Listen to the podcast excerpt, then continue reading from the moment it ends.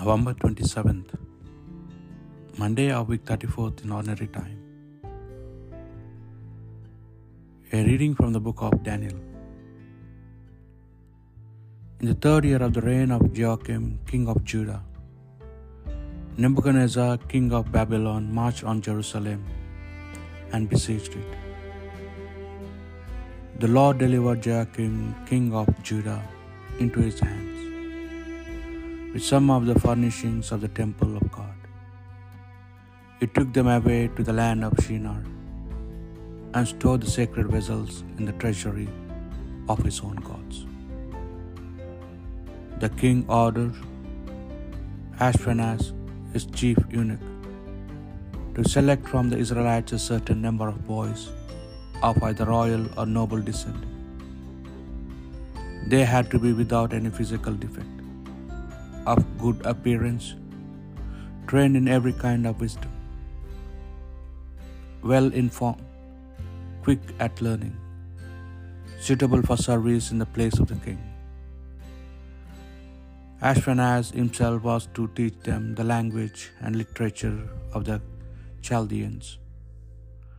The king assigned them a daily allowance of food and wine from his own royal table. They were to receive an education lasting for three years, after which they were expected to be fit for the king's society. Among them were Daniel, Hananiah, Mishael, and Azariah, who were Judeans. Daniel was most anxious not to be defiled himself with the food and wine from the royal table. Begged the chief eunuch to spare him this defilement. And by the grace of God, Daniel met goodwill and sympathy on the part of the chief eunuch. But he warned Daniel, I'm afraid of my lord the king. He has assigned you food and drink, and if he sees you looking thinner in the face than the other boys of your age, my head will be in danger with the king because of you. At this, Daniel turned to the guard whom the chief eunuch had assigned to Daniel Hananiah, Mishael, and Azariah.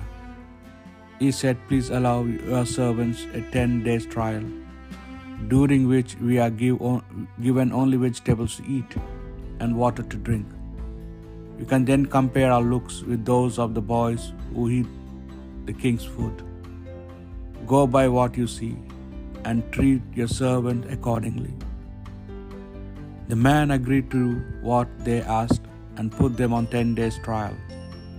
When the ten days were over, they looked and were in better health than any of the boys who had eaten the allowances from the royal table.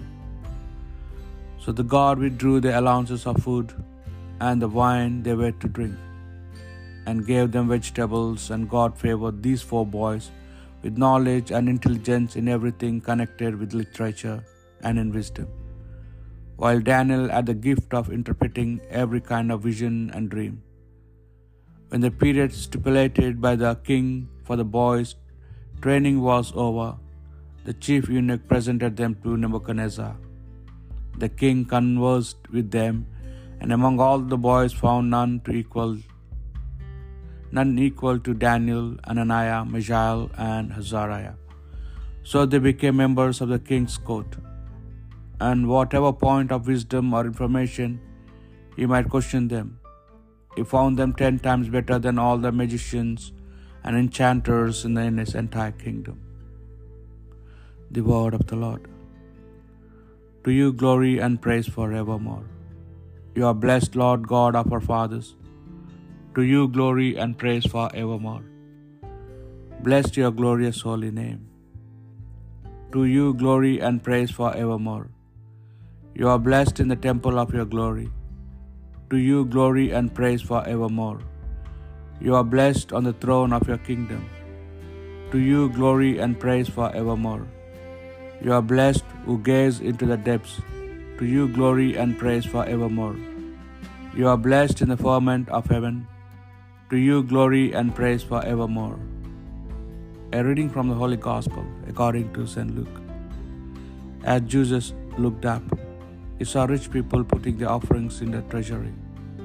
Then he happened to notice a poverty stricken widow putting in two small coins, and he said, I tell you truly, this poor widow has put in more than any of them. For these have all contributed money they had over. But she, from the little she had put in, all she had to live on. The Gospel of the Lord.